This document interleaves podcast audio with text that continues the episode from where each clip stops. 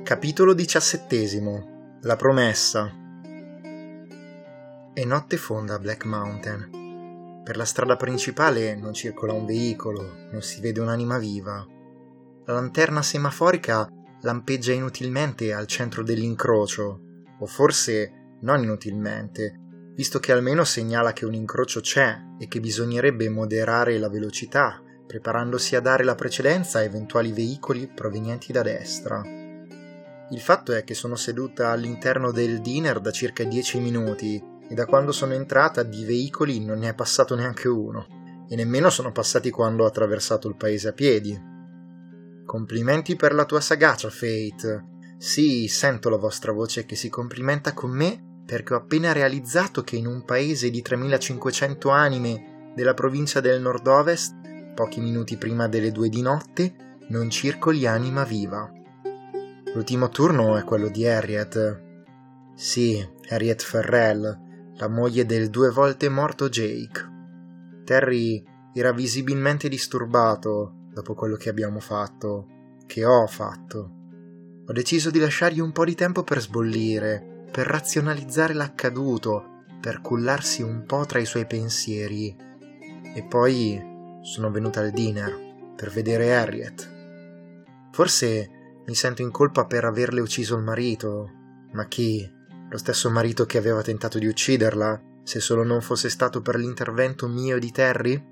Quella cosa morta del cui sangue coagulato mi sono insozzata le mani? È mai possibile che io provi rimorso per aver ucciso uno zombie? per avere privato questa donna di un marito che era già morto per cause naturali e che è stato risuscitato da qualunque cosa stia accadendo a Black Mountain? Harriet non è stupida, si è accorta che la sto fissando. L'ultimo cliente esce dal dinner, l'ultimo a parte me, voglio dire.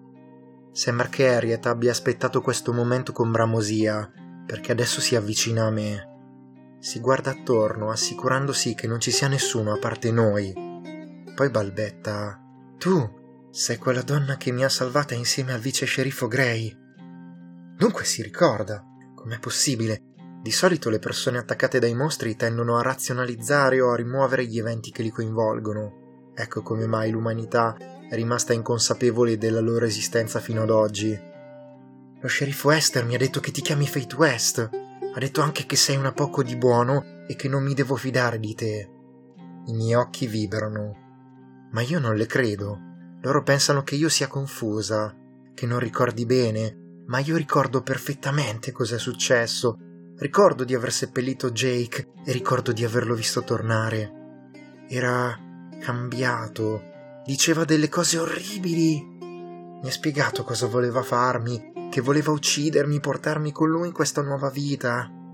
Sono scappata e lui mi ha inseguito, e poi voi mi avete trovata.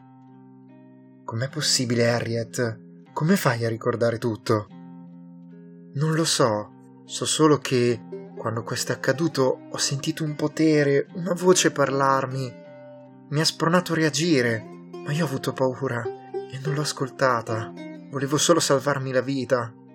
Quando mi sono ripresa, ho ricordato tutto e ho avuto ancora più paura. Ma quel che è peggio, mi sono ricordata tutte le cose che avevo visto prima. C'è qualcosa di terribile in questa città. Tu e Terry siete diversi. Voi potete sentire le voci, lo so. Voi dovete fare qualcosa. La donna scoppia in un pianto isterico. La prendo tra le mie braccia per calmarla.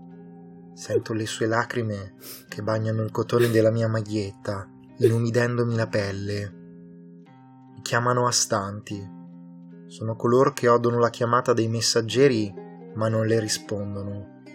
Non vengono infusi dal loro potere, non diventano cacciatori, ma continuano a mantenere la consapevolezza che i mostri esistono, anche se sono completamente lasciati a loro stessi.